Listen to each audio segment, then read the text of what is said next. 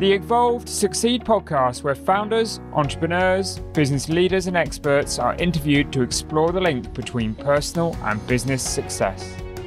We will also investigate and establish the need for ongoing personal development, accountability, and support. The objective is to inspire you, the audience, to be better in life and in business.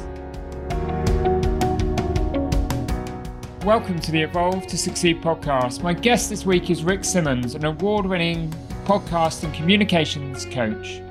Rick has more than 25 years' experience in radio, both as a presenter and program director, and recently started Verbu, a communications training company that helps people become better communicators, whether that be public speaking, podcasting, broadcasting, or simply in one to one conversations.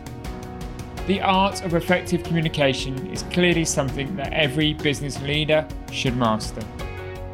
Whether it be in addressing your team, making a presentation, or speaking at a conference, public speaking skills is a skill that, unless you are a complete natural, requires practice, confidence, and sometimes just that little bit of bravery. But it's not only public speaking that's important, having a better understanding of the effects of things like the tone of your voice, facial expressions, and body language can have a huge impact on both your professional and personal relationships. In this podcast, Rick tells us how best to present ourselves on digital platforms. If I'm looking at the wall of people uh, who are on the Zoom call or Teams call or whatever it might be, I'm looking at the screen. I'm not looking at the camera. And that, that disconnect can be subtle, but make a real difference to how well your message is being received. Gives us some great hints and tips on mastering public speaking. It is that beginning, middle, and end. It, it's having a really powerful start, having a really engaging start, knowing what the end is, um, and knowing roughly where you need to be at the midpoint. And as long as you practice it enough, you know th- those little bits throughout will will fill themselves in for you. And reveals that despite repeated attempts, video still hasn't killed the radio star. All the evidence suggests that sort of the, the, podcasting stuff and the gaming and the Netflix and all that kind of stuff is actually ending up on top of the radio listening. If you want to know more about Evolve, then please do go to evolvemembers.com. But for now, let's get on with the show.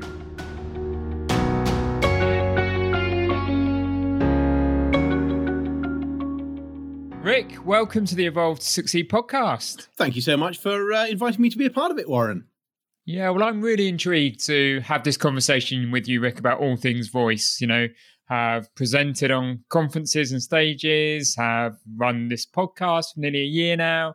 Love kind of having conversations with people. So I'm really fascinated to learn from you and your experiences and what you've taken into your own business, Verbu, now about voice. And you've got this really interesting kind of strapline helping you find your voice on air, online, and in person. So it's great to have you on the podcast. Uh, absolute pleasure. Thank you. I understand that your journey to becoming a kind of communications coach started some 20 years ago when you were best man at your brother's wedding. Do you want to tell us that tale? well, I can do. Uh, in fact, I, I, suppose in a way, it's been going longer because uh, from the age of 11 i was obsessed about getting into radio and i was hanging around the local radio station from pretty much around that age. But it was that transition from the safety of the studio that little padded room where you can talk to yourself and no one's looking at you and you can write every word you want to read out word for word verbatim knowing that you're going to get it spot on.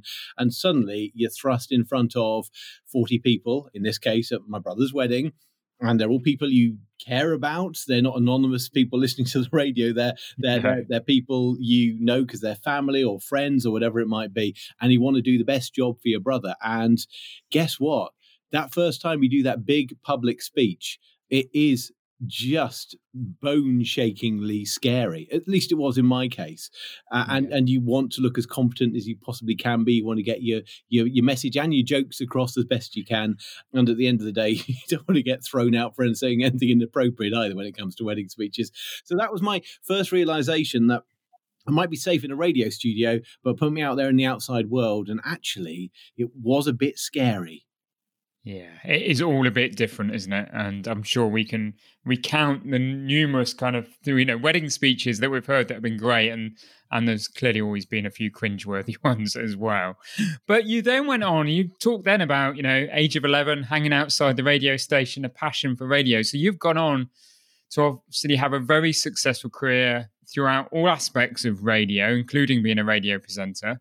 So, what did you learn about speaking from your years working within radio? It was pretty much the reason why I had that passion to be, you know, waiting outside the doors at the age of 11. It's the fact that and this has been the interesting thing about lockdown the fact that you know they, there's that statistic that says something along the lines of something like um, 75% 65 75% of your communication is basically body language and the way you present yourself.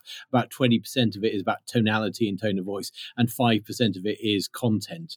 And whilst that isn't exactly the right representation of the actual the actual statistics and the actual findings. It, it's kind of you, you, sort of do realize just what a difference uh, it makes. And for many of us both in radio for years or, or indeed for most of us in the last six nine months we've had a huge amount of that part of our expression removed from us. You know, even if you are on a Zoom call, people generally will only see you from from the chest upwards.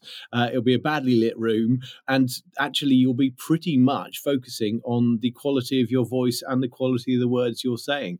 And and I think both that is a, a help and a hindrance in that yeah if you're used to using your body language to communicate them that can poses some challenges. But equally, from an early age, I, I realized just the pictures you can create with your voice, with just sound, uh, to a certain extent, the brain fills in all the gaps. And it can be uh, just a really powerful way of communicating. Uh, just that voice on the radio, just that sound or that music on the radio, just makes the, the, the listener's mind engage so effectively and focus on what you're saying. Yeah, it's incredible, isn't it? You, I suppose we'd all hark back to, and even now, you know, radio stations we listen to and favorite DJs, and you know, it's the voice that kind of brings you in, isn't it? It's the that entices you to listen, listen more. And I, I suppose we were talking just before I hit record on this podcast. You know, we recorded this remotely, and I, I absolutely agree with you that you know we're recording remotely. We're using something called Zencastr, but we have no video, so we can't see each other. So all we're doing is sharing this conversation as we record it. And it is a different skill, isn't it? It is. I think one of the first things that you, you're handling very well, and and and I I sometimes forget to handle well, is that visual cues. And once again, if, if it's a limited vision on, on a Zoom or a Microsoft Teams call or whatever it might be, or it's no sort of visual connection whatsoever, like it is in our case, uh, it is very difficult to get those cues. You're not seeing that person lean forward if they're interested or lean back if you're getting a little bit boring. I don't know right now if you're like leaning back, kind of going, for heaven's sake, Rick, get on something more interesting. So not yet, Rick. Maybe in a minute. so you, you have that sort of lack of information available to you. Equally, you don't know the cues of when somebody's trying to jump in and, and just make an observation in, in what you're saying, or when they want to just sort of move you on a little bit. None of that is available to you to a certain extent, I think that radio experience that uh, that I've got, and you know, I've done what well over twenty five years of of radio. It actually does help you have a, a better handle on handling interviews and conversations when you can't see that person. Yeah, it's been very strange for me. A new experience since March, since lockdown with me, is I've been on half a dozen times on Radio Solent on their breakfast show yep. to talk about, you know, business and the effect on business on the ver- various government schemes and all of those kind of things, which is great to be recognized as an expert. But it's terrifying knowing you're going out live and, you know, you will have some notes and preps and then the questions come and it's just a terrifying experience. A great experience, and I've enjoyed it, but terrifying all the same. Well, it's, it's worth keeping in mind that in those situations, and, and many of us have ended up in that uh, situation. And funnily enough, I was interviewed by Radio Solent, what, about two or three years ago. Uh, I was working on one of the other radio stations in the area, and there was an event called Local Radio Day, which actually, at the time of us recording, actually happened just this Monday this year, but um, it happened, it's happened in previous years as well. And I was interviewed on uh, the Dorset side of uh, BBC Radio Solent, and it was one of those hilarious ones where clearly they're having some problem with their technology and they were i could hear them faffing around in the background trying to make it all work and they got me on with about 13 seconds to go I it sounded to me, although it came out just fine on the radio, it sounded to me like they were basically holding my phone up to the microphone or something like that.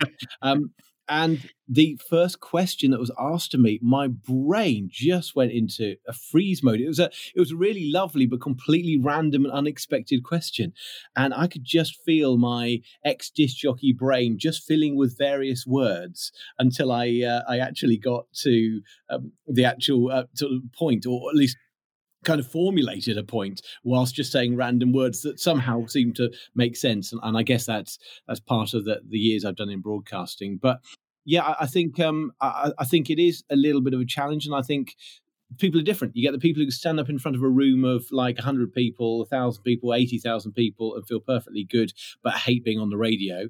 Or equally the the opposite way around and uh, if ever I offer advice to people doing interviews on the radio and bringing their expertise to to a, a program, I always say it is that one-on-one conversation that you, you're having. That, even if you're talking as a radio presenter to the listener. There might be thousands of listeners, but you are talking to them as if it's a one-on-one conversation. And ditto when you're doing an interview, you know, you're having a one-on-one conversation with the presenter, and that and that that sometimes gets that nervousness down because at the end of the day, it's just like you meeting somebody at a business breakfast. Remember when we could do business breakfasts?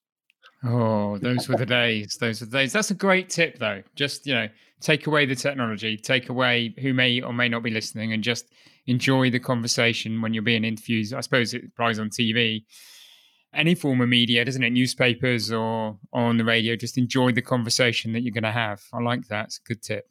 Sure.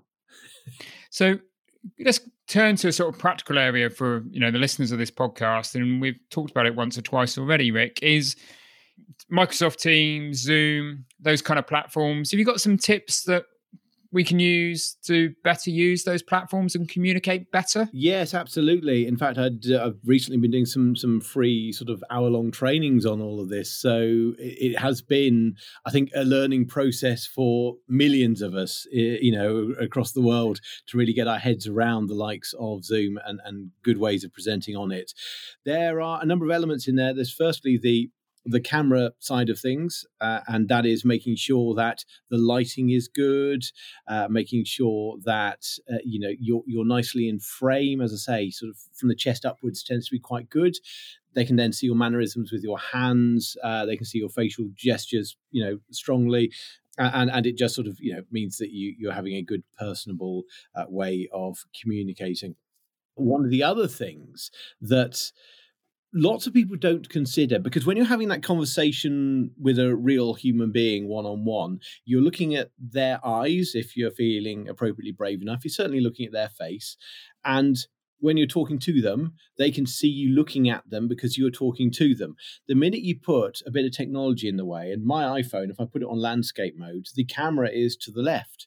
Um, on my laptop, which I'm talking to you on now, uh, the, the camera is at the top. So if I'm looking at the wall of people uh, who are on the Zoom call or Teams call or whatever it might be, I'm looking at the screen. I'm not looking at the camera. And that that disconnect can be subtle but mm-hmm. make a real difference to how well your message is being received. So if there's a point that you're on one of these calls and you really want to get your point across really well don't look at the people listening on the screen. Make sure you know where your camera is and communicate it straight into that uh, into that camera as if you're a, a, a tv presenter you know who, who needs to look directly into the camera. And that will create that much more personal connection that, that that's important in these sort of strange digital times.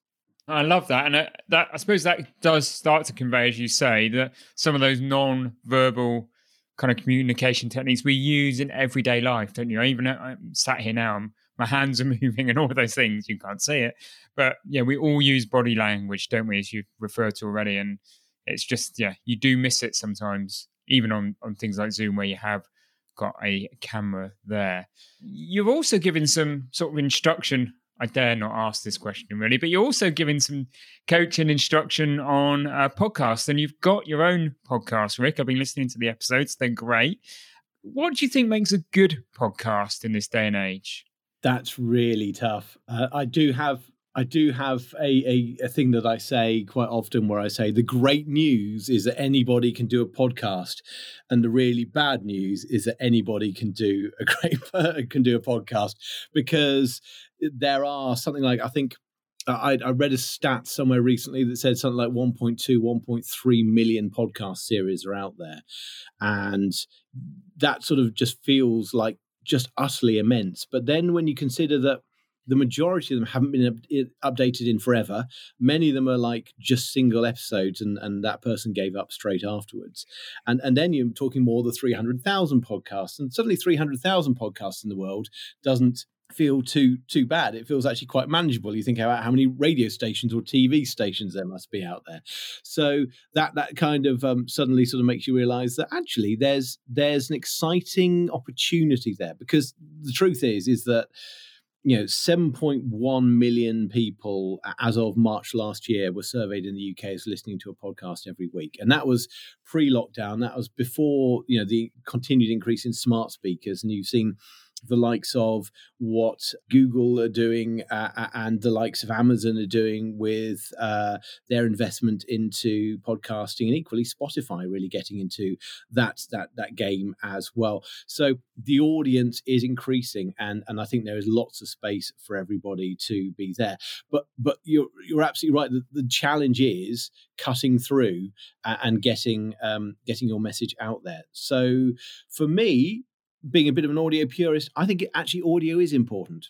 The quality of the of the audio you you make is important. I'm not saying that it has to be absolutely perfect, but you know you got that weighing up of great quality information versus great quality quality audio. If the the information isn't that great, but the audio quality is good, you might just get away with it. Equally, if the the information itself is really great, but the audio quality is a bit duff, then you probably will get away with it it's that sort of grey middle area that many people fall into, and I think that that causes a real challenge. So that's my first sort of suggestion for people uh, making their own podcasts you don't have to spend a fortune. Just maybe just don't record it into an iPhone. Maybe get a, an external mic for a, for a hundred quid or something like that.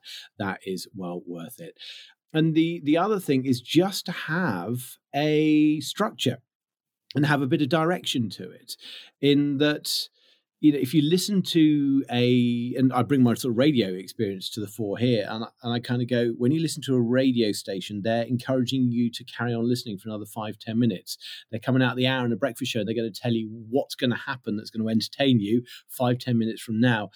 And so many podcasts go in with the same pre-recorded opener uh, that goes on forever. Um, that, that, everybody hears every week. It's very rarely updated or, or, or, gives you any particular new interest. And then they don't explain why this is a great interview they've done or, or they've got a great bit of content coming up. So that opportunity to, within the first minute, grab the listener and say, hey, you stumbled across this this podcast. You've either been recommended it or you have done the right kind of Google search, and that's a whole nother conversation about making sure you got any keywords in, in the in the podcast description. But getting that message, getting that reason to carry on listening right there in the first minute, coming up the three most important things about making a podcast or whatever we will tell you all you need to know in the next 10 15 minutes then that's much more effective than just wombling in and, and finding out a little bit about your interviewee's background. And then, then you're three, four minutes in and, and they've told you about their life and you still haven't got to any kind of meat of the story or the information. And equally haven't told anybody there's any meat or, or, that kind of information on the way.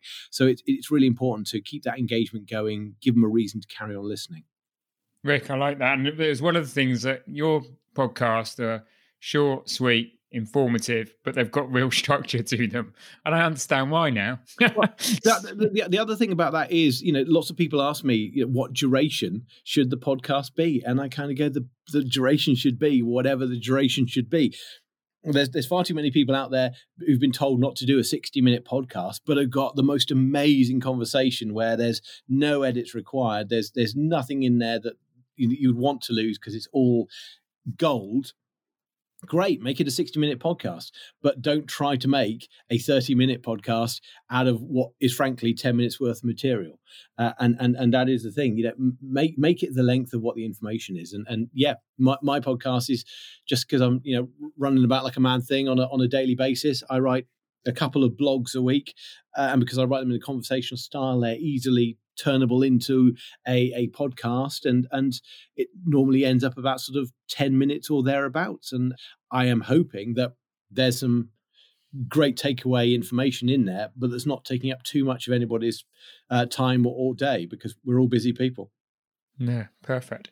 Well we're, we'll go on to talk about public speaking and all those kind of things in a moment rick but i'm just interested to you know with your extensive radio career and experience and running radio stations and all of those kind of things. And, you know, with podcasts becoming to the fore and, you know, the Amazon, Alexa, and Google Home and, you know, podcasts being promoted and encouraged to be listened to on those kind of devices, do you think there is a future for radio?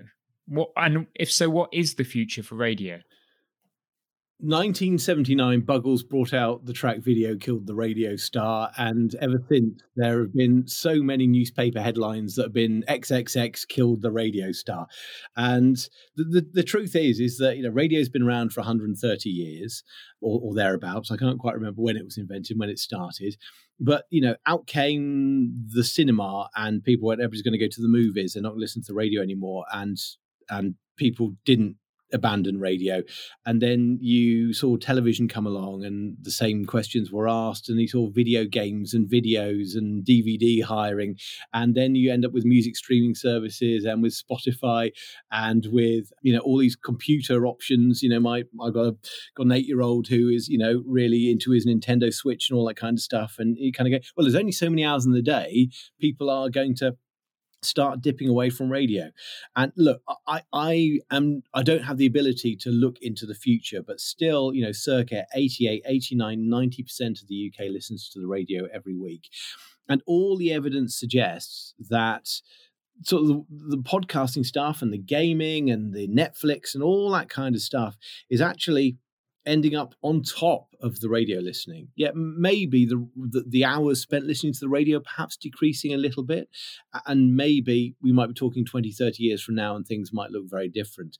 But it does fascinate me that when lockdown happened, the increase in smart speaker listening to radio stations went absolutely through the roof, and that was both commercial and the BBC were were um, were trumpeting that. And and I saw it where I was at the radio station I was at the time.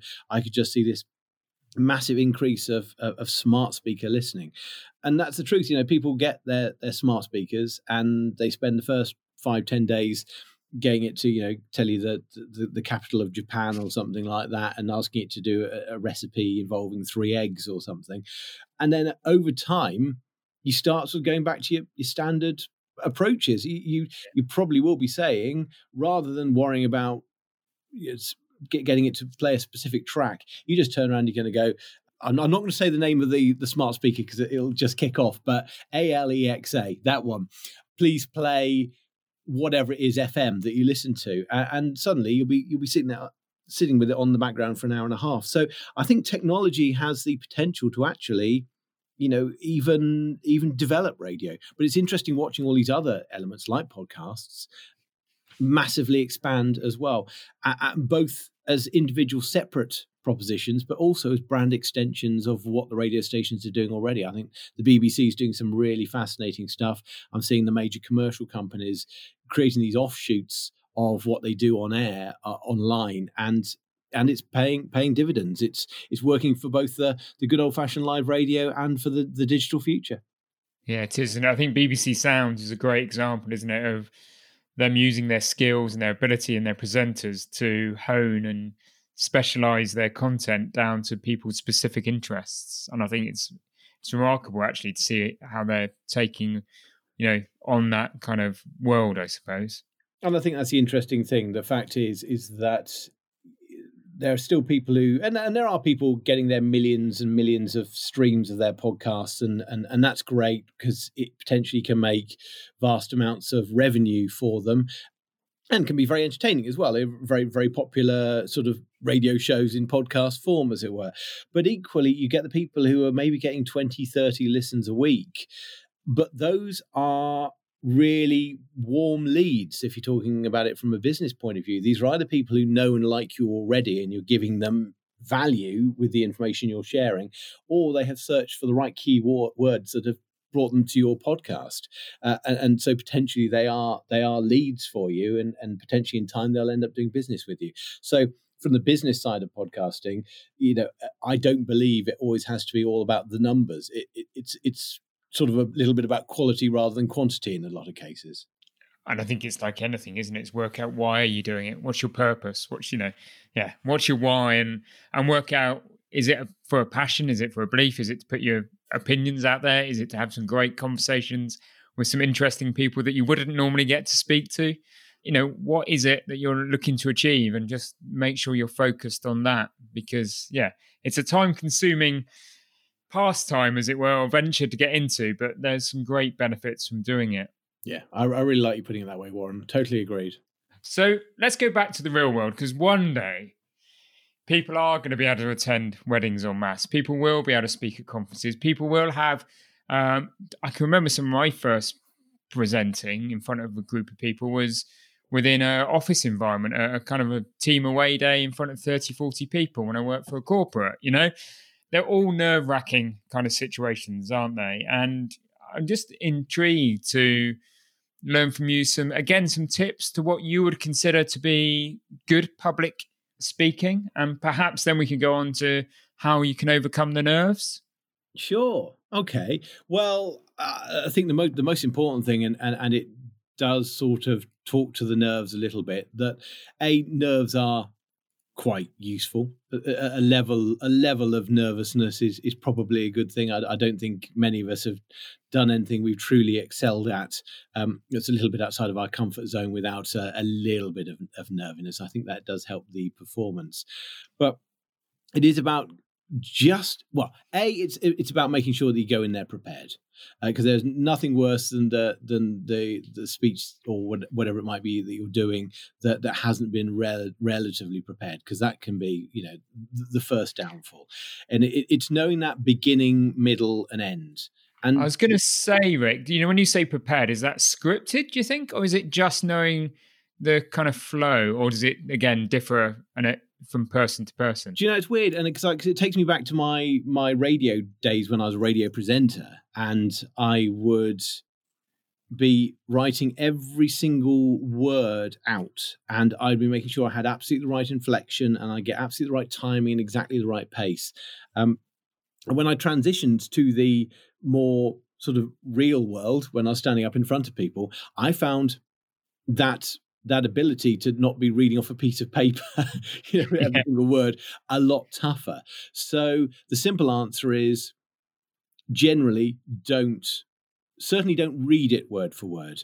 I, will tell you what I do, and it probably speaks a little bit to how uh, I have that sort of background of the way that I used to do it as a presenter. I genuinely write on a computer in a conversational style and I will rehearse it and almost memorize it, for want of a better word, like an actor. And, and quite often it'll come out 99.9% the same words. But that means hours of preparation, and that's not always the ideal um, way to go forward. The, the main thing is that you end up approaching the entire speech with a bit of concentration on just the key areas you're going to go from. So it, it is that that that classic thing of holding three or four cards in your hand with the the key areas you want to speak about, but not much more than that. Great. So that that gets preparation. What about delivery? Well, do you know what? I'm I'm delivering this to you right now from my little home studio, and and the one thing that you really want to do is be utterly focused on what you are meaning to say and where you want to go and just what you'd practiced previously. I, I share that with you now because just as I was just finishing that last bit, the window cleaner has started uh, cleaning the window right in front of my I face. I hear something in the background. Yes, so, suddenly out of nowhere came this this red brush because I'm on the first floor up, and he's obviously doing it on the end of a pole, and and suddenly you kind of and it, it, you know, it's a good thing for me to remember because I was completely distracted by that and uh, and had to sort of really sort of struggle through the last couple of paragraphs because I was like what what what what the heck is going on? So trying to ignore that and trying to allow for um, you know distractions in the in the corner of my eye that is one of one of the key things. When when when you're up there you know try to just get in the zone and, and be all about deli- delivering that speech. Um, I mean, if I were to offer some some other words on on delivery, uh, one important area is to just keep checking in with yourself as to your pace. And, and it's well worth recording yourself ahead of time and making sure that uh, you know you're comfortable with the speed at which you're talking. I have a tendency to talk far too fast especially when i'm trying to remember all the words in my head before they all spill out and i lose them all. Uh, otherwise I, am at risk of being you know mid-sentence and i've sort of lost half my words. So it's really important to check that pace matches your delivery. It's it's useful to know the the the really strong words that you're going to be using and, and bring those out. So if there's a powerful word you intend to use, really sort of emphasize that word uh, and, and really really make that shine through. And yeah, and as I, I, was saying before, I was so rudely interrupted by the bloke cleaning the window. That it is, it is that beginning, middle, and end. It, it's having a really powerful start, having a really engaging start, knowing what the end is, um, and knowing roughly where you need to be at the midpoint. And as long as you practiced it enough, you know th- those little bits throughout will will fill themselves in for you. You should be okay. Yeah, I use a uh, interestingly, I use a combination of those things. If it's you know, it depends what it is, but if it is a conference kind of speech, then I will start to script it. You know, then I'll read it, and then I'll kind of forget the script and then do it without the script, and then I'll record it. And actually, this is going to sound really sad. Oh, I'm not sure I'm going to admit to this. and then I'll listen to it a few times while I'm driving in the car because I've recorded it, and it just starts to sink into the subconscious. So by the time I actually present, I've got the key themes in my head and I can be quite relaxed then on stage. And with, like you say, the few cue cards that just remind me, don't forget these points, and uh, and it works, doesn't it? Absolutely. I, I, funnily enough, actually, I found one of the having done it enough times. One of the best things I did was start not taking the notes up with me, because mm. at the point that I knew that I knew it, going up without the notes meant that I knew I didn't have that fallback, and somehow my brain clicked. I'm not suggesting that that for the first time of trying, and and if there's sort of any sort of nervousness, then no, I'm not recommending that. But it was interesting. The minute I removed my fallback, but I was confident enough in what I was saying, it, it really helped out. I wonder if it might be worth um, just mentioning a little bit about uh, mannerisms and and and, st- and, the way you stand and stature and all that kind of stuff when it when it comes to the point when we're all allowed out again. Yeah, that'd be brilliant, Rick. Because I was going to actually talk about personality and how do you get your mannerisms and personality across? Because so many people that are experienced speakers do that so well and it's engaging, but a lot of people starting out speaking in public for the first few times stand like a statue, don't they? Maybe and and don't come across with their normal, natural, exuberant sort of personality. I think you're absolutely right, and quite often they they sort of go into the this is how I'm supposed to be. So most importantly, yeah, but be yourself as best you can. You know, and, and that's always been my style. I've always, you know, as I say, I've, I've written all my blogs in that kind of conversational manner because that's my style and and and I can hear myself talking and then I then put it onto the blog later on uh, sorry onto the podcast a little bit later on and it's it's kind of it ends up being you know sort of that same sort of conversational style which suits me but wouldn't wouldn't suit anybody else. Um, you know in my time I have written scripts for uh, various people on various radio shows. You know, those Christmas specials when they have the celebrities in to present a couple of shows, and yes. I found myself sort of channeling uh, Alfie Moon, uh, true story, um, and, and, just just trying to to write like they would perform. Um, and it's actually kind of a sort of strange thing to do in your head, and actually kind of quite fun. But but yeah, ultimately, if if you are being yourself on stage, be yourself on stage. The, I mean, the the most important thing is that it's that open stature. The more you can keep your arms out, the more you can use your sort of hands to express yourself, and to not be stuck on the spot there there is that sort of that that that podium grip where people just hold on to the podium if they got one of those and they just don't let go and they don't move and they don't express themselves and all they're doing is looking at their notes and then looking up at the microphone. If you can avoid that if you can move around a little bit that really helps. And then if you sort of really develop it you can get the situation where um, you you actually sort of use different parts of the stage to tell the story. So, and I'm using stage in a sort of loose term. You know, it could well be a, a you know a hotel venue or a, or a boardroom at work or whatever it might be. It could be a space in an office, couldn't it? Absolutely. So if you're telling a story and you're telling talking about the past and you're talking about the present and you're talking about the future, sort of speak speak whilst moving from one speaking position to another speaking position to that final speaking position equally, and you'll see comedians using this quite a lot. Uh, and Billy Connolly was amazing at this in the fact that he would find a spot on the stage where he'd do a joke that really resonated and got great laughter. And he did that once or twice. And then every time he went back to that spot, it would make it even funnier. It's kind of anchoring that certain emotion you want from the audience. So that that is that is an you know absolute pro and an absolute legend do, doing doing something uh, amazing and, and incredibly advanced. But if, if there is a if there is a kind of communication you're trying to give where there's a point of laughter but there's a point of sadness then stand in different places for for that point of laughter and that point of sadness because it, it will separate and people will realize something different is happening. It's all subconscious, of course, but but but it, it's well worth bearing in mind. And also, it just means you're not standing there like you're sort of you know like you've somehow been frozen on the spot, and, it really just helps you loosen up. And frankly, probably helps you be a little bit more yourself if you're if you're wandering up and down a little bit. Yeah, no, great, brilliant. And any tips on that? You know, on those nerves. So if somebody has stood there for the very first time and the first few times and they really have got the nerves kicking in, what can they do? It's it's the standard thing, and and eh, it, it's said so often in so many different ways. Whether whether you just had a shock or, or whatever it might be, it is doing those deep breaths eh, eh, and yeah. really taking slow, deep breaths before you do it. It gets the right kind of the right kind of vibes in you. It'll slow the heart rate. It'll it'll kind of make you a little bit less tingly and nervous, and and and will sort of center you as well. Uh, and I think that's that's the one thing I I would suggest.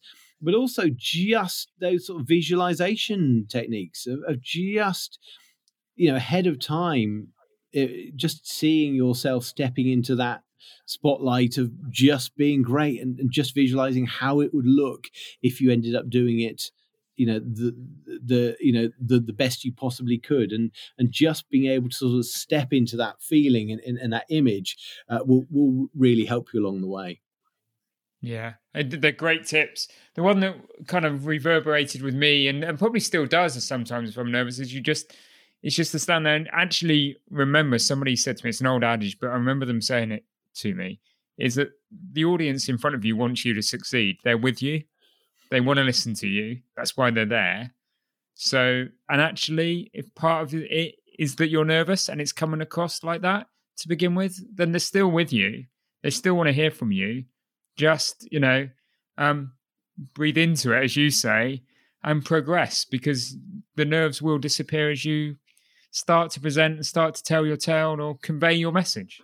You're absolutely right. And not only do they want you to succeed, uh, they probably, well, they definitely won't know what's going on in your head. Uh, I had an interesting situation where last week I was comparing the Yeovil uh, uh Chamber Business Awards and this is actually quite a, an experience for me because you know we're talking about the difference between online and in person and mm. actually it was like a mini tv studio in the yeovil town football club and there were some sponsors and there were some guests there but you're talking 8 10 12 all socially distanced and and it's a slightly different environment, but equally you were presenting on camera to uh, sort of 300 plus businesses watching online to see if they'd won. And there was a point halfway through where I announced the sponsor to come up and present the award, and uh, I'm sure he won't mind me saying he clearly just disappeared off to the loo for 30 seconds, not knowing that his bit was, was coming up. And I had 30, 50 seconds, a minute to fill. And I suddenly realized I had absolutely nothing. And in my head, I was kind of thinking, this is the most embarrassing thing. I am just fumbling around, sounding like I don't know what I'm talking about, just saying words until he turns up. And then you look back on the video and you kind of go, actually, the panic was in my head. The the the what was going on was all in my head. The, the, overthinking was nobody could see that. And actually, what was coming out of my mouth was eighty percent decent. You know, and and, the twenty percent that wasn't, you know, pitch perfect would have been perfectly understood because, funnily enough, the, the, the guy who was supposed to appear at that point wasn't there. So so the audience would be perfectly understanding of me not being playing my A game for that for that minute. So it, it, it is amazing the amount of stuff that's going on in your head that people don't see because it is truly all in your head. Yeah, it is actually. Yeah, I'm I'm thinking back to some of my own stories now, and I'd completely agree with you, Rick. Rick, it's been brilliant having you on the uh, Evolve to Succeed podcast. I've taken away some hints and some tips myself. I'm sure our listeners have. If they want to learn more about Rick and Verbu, where can they go? We have a website which is verbu, V-E-R-B-U dot co dot UK. Uh, there's all kinds of stuff like a free podcast consultation on there and an opportunity just to say hello and get involved in some of our training courses. You know, at the moment we're, we're focusing on the podcasting side of things because this is a really exciting growing area at the moment but equally the whole public speaking thing is something we're very passionate about and even if it's you know, doing the best man speech at um, at the wedding then uh, you know be, be, very very happy to help equally uh, i'm on linkedin and uh, really trying to build up lots of connections there it's something that i've only started really properly engaging in over the last few months. So if you want to search Rick R I C K Simmonds S I M M O N D S, I'll be happy to click connect and would love to start the chat. Brilliant, Rick. Thank you for being on the podcast. Thank you. I make that 40 minutes precisely. So well done, us. I think that's the optimum level for a podcast. Well done, us. That's a pat on the back. Thank you, Rick. Cheers. There is no doubt that radio men like Rick have an enviable ability to be perfectly articulate with their thoughts and keep you engaged and entertained from beginning to end. The ability to have conversations and communicate ideas is something we almost take for granted because we do it every day. But as Rick revealed in this podcast, at its heart, it's actually quite a really complex thing. And I thought there were some really interesting observations and ideas about communication, especially around eye contact and tone of voice. This is particularly pertinent in this strange new world we're all learning to navigate where more of our conversations and interactions have become digital and somewhat faceless. If you want to gain further insightful content, details of our webinars and events when they can be held, and inspiration, then please do go to evolvemembers.com and register for free to become part of the Evolve community. You'll learn there more about the peer groups run by Evolve, and if you're based in Poole or Bournemouth, more about our co working space located in Ashley Cross. I hope you've enjoyed this episode, and if so, please do rate, review, and subscribe to future episodes. I look forward to you joining me again next week. Thank you.